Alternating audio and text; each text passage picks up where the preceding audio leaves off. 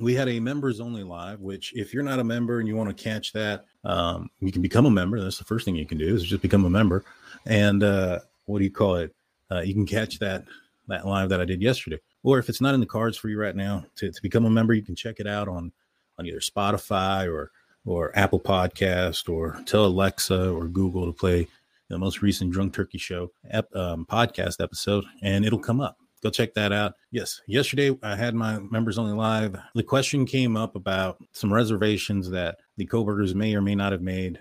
Um, you know, there's some allegations that have been out there for a bit, as far as, you know, did somebody in the in the family talk? Did they speak to uh, law enforcement? Do any of those type of things? Uh, I think we should. Uh, so this is off of Hollywood Life dot com. This is Bryan Kohberger's family, everything to know about his parents and sisters. All right, this was published October twenty-sixth, twenty twenty-three. It states here, Michael Kohberger Junior, this is going to be his father, says both Bryan's parents were employees at Pleasant Valley School District for many years. Michael was a maintenance worker at the school district from two thousand six to twenty nineteen. We accepted the killings. Michael had flown out to Washington to travel home to Albrightsville, Pennsylvania, with his son, according to Newsweek. In mid-December, the father and son drove for about twenty-five hundred miles in the white Hyundai Elantra that police had told the public to be out on the lookout for. Bryan stayed with his family through the holidays until his arrest on December thirtieth. Year after the Idaho murders, it was revealed that Bryan had his had first been arrested in twenty fourteen for misdemeanor theft when he allegedly took his sister's phone, per A B C News. It was actually Michael who had called law enforcement about the stolen property.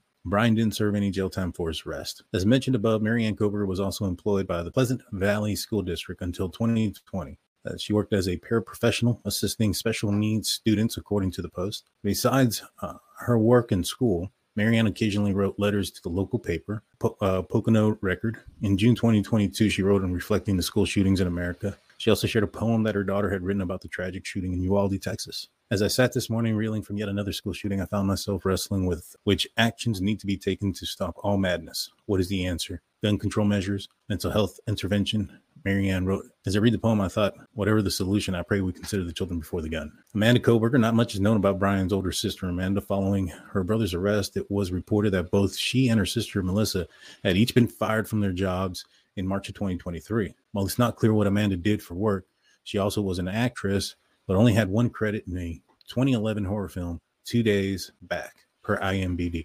Now, that movie was pretty weird because it was a slasher movie. I saw the some of the parts of the movie where she comes out in, it's like a uh, like an indie film type of thing. I didn't see the whole movie. I, I don't. I couldn't tell you what it's all about. I think I saw maybe four minutes. Blue, have you have you seen this movie? I've just seen the clips. Uh, Melissa Kohberger is Marianne's in Marianne's letter to the Pocono Re- Record. She had written that M- Melissa worked as a mental health therapist in New Jersey. As mentioned above, her mother had also shared a poem that she wrote about the Uvalde shooting. Shooting, like her sister, it was reported that she had been fired from her job. What do you think about that, Big Blue? That these two young ladies have gotten their, you know, they've gotten fired from their job for something that their brother did allegedly. I don't. I'm, I'm not sure if it's one hundred percent true. Mm-hmm. I mean, because they got fired for something somebody else did, they can actually lawyer up and sue the company. So I don't. I mean, unless they're, the company is that dumb to lose that kind of money, but I think it's something else. Well, you know, you're right. But the thing is, too, I think one of them was a mental, you know, health professional. I'm not sure where she worked or whatnot. I don't know if that could be some sort of effect on her job. And I don't know what the other person did as a, as a, for a living. I don't think it's right, to be honest with you.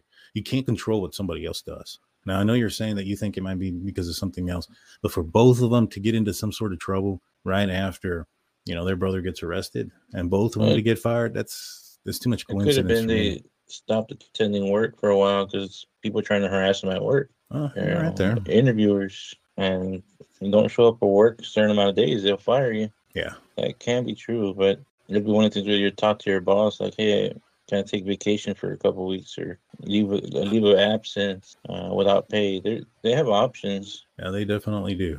Um, I think that if they did get fired, they'd have a pretty good solid case for unemployment because it's out of their control what somebody else does. In this article, there was one paragraph that I, I passed over, but I want to go back and read it.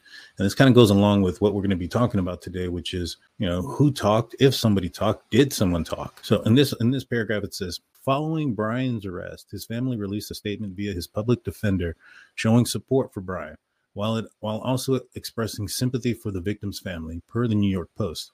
In quotations, it says, we have fully cooperated with law enforcement agencies in an attempt to seek the truth and promote his presumption of innocence, rather than judge unknown facts and make erroneous assumptions. Now, a lot of folks took this statement as that they were backing Bryan Kohberger and they thought that he was innocent. After reading this right now, Blue, do you th- do you take that out of that sentence? No, I'm just saying that. Do you think that they think he's innocent based off of that sentence? Let me read it one more time. It says, "We have fully cooperated with law enforcement agencies in an attempt to seek the truth and promote his presumption of innocence, rather than judge unknown facts and make erroneous assumptions." In a sense, they're going with innocence, but because they couldn't trust the facts. No, I don't think that at all, man. First and foremost, it says they fully cooperated, which means that, in my opinion, one of these persons talked, if not more than one, if not all, talked to law enforcement, referencing their time with Bryan Kohberger, what they saw, what they suspected,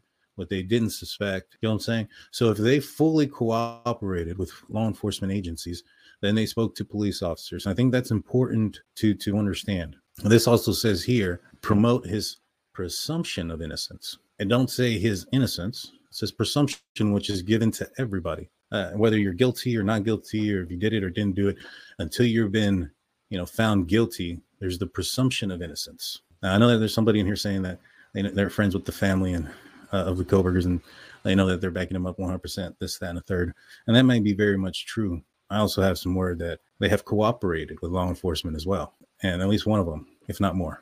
To me, this says they have fully cooperated with law enforcement agencies. Now, let's go up to the next article real quick. This is from The Independent. It says, Bryan Kohberger's sister searched car for evidence before police swooped in. It says, Bryan Kohberger's sister feared that her brother was involved in the stabbings of the four University of Idaho students before police swooped in on their parents' home and arrested him for murder. All right, according to the bombshell report, sources told N B C Dateline that one of the accused killer's older siblings grew increasingly suspicious of her brother and his behavior when the family gathered to spend the holidays together. Her suspicions were so great, at one point, her uh, several family members searched Mister Kohberger's white Elantra for possible evidence of the crime, they said. Now, this is coming from a source.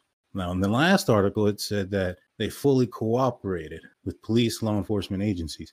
So who do you think this source is, Big Blue? I want to say it could be, you know, what, the, the sisters had a, a good friend or a boyfriend. Mm-mm. Somebody they trusted in that information.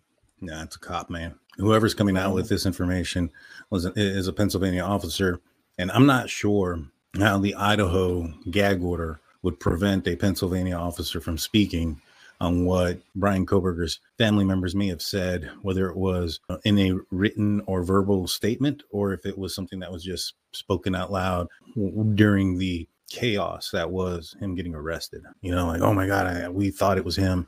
We even searched his car. You know what I mean? That could have been just something that they they yelled out or said out loud, versus something that they were trying to purposefully, you know, put into that, uh, you know, in that direction. You know what I mean? So yeah. Okay. And this says the sources told, and uh, you know, Dateline, one of the accused killer's older siblings grew increasingly suspicious. So it goes, her suspicions were so great that at one point, several family members searched Kohberger's white Elantra for possible evidence of the crime. Madison Mogen, Kaylee Goncalves, Xana Kernodle, and Ethan Chapin were found brutally stabbed to death in an off-campus home in Moscow, Idaho, that the three women shared with two other roommates on the thirteenth of November. All right, so this, this is where it gets back. It says the source, Mister Kohberger, was constantly wearing latex gloves, including inside their home. Now, that's interesting. That tells me that the source is Bryan Kohberger's sister, because the source oh. said that he wore gloves inside. Well, to me, the way I read it the first time, it sounded like she was saying their home as if it was their, like both of them. Well, why would they say their home if it was just solely him? Wouldn't it say in- including inside, you know, his family's home? Yeah, it sounds like it. Maybe just the way they typed it, but. The source said that Kohberger was constantly wearing latex gloves, including inside their own home. Their own home. That doesn't sound like like somebody talking about Kohberger and his family home or his parents' home, or even if he lived there, his own home. Yeah, it sounds like it's somebody from inside the house. Mm-hmm. That's what it sounds like to me. One of his two older sisters began to wonder if he could have played a part in the murders. At one point, she raised concerns with her other family members. She loudly pointed out that at the time of the murders, her brother was just living uh, just a few miles from the crime scene, and that he drove a white Elantra, the make and color of the vehicle at the center of the investigation, along with his bizarre tendency to wear latex gloves at the time. She believed that the family should consider that Mister Kohberger might have killed four victims, the source said. So there's a lot of details that this source knows. You know what I'm saying? Yeah. There's a lot of details about, you know, she loudly pointed out at the time that her brother was living just a few miles away. Like, that's a uh, interesting detail there.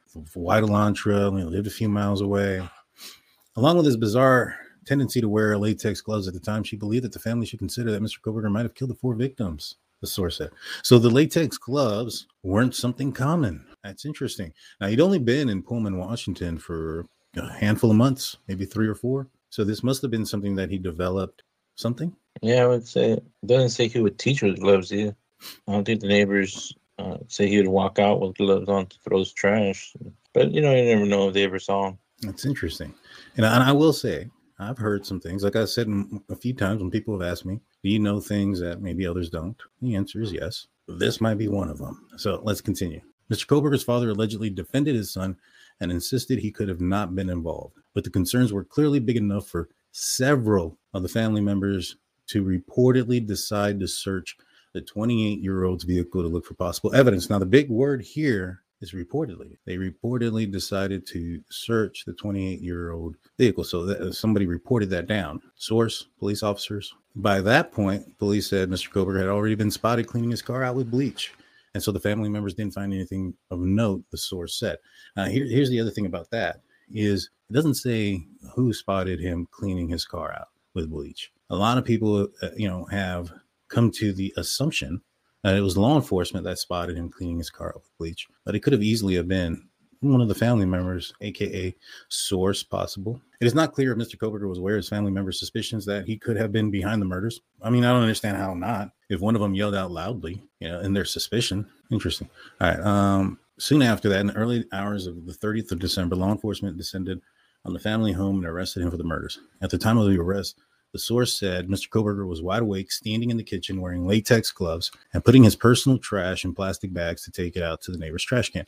See, this tells me that it goes back to it being law enforcement, because they have some details about, you know, what he was wearing and what he was doing in the kitchen and, and what he was about to do. An attorney close to the Kohberger, Kohberger's family declined to comment on the revelations outlined in Dateline's Killings on K- and King Road. On Monday, May, May twenty-second, he will appear in court for his arraignment.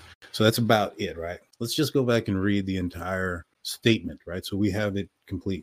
It says, this is the Kohberger family statement. It says, first and foremost, we care deeply for the four families who have lost their precious children. There are no words that can adequately express the sadness we feel, and we pray each day for them.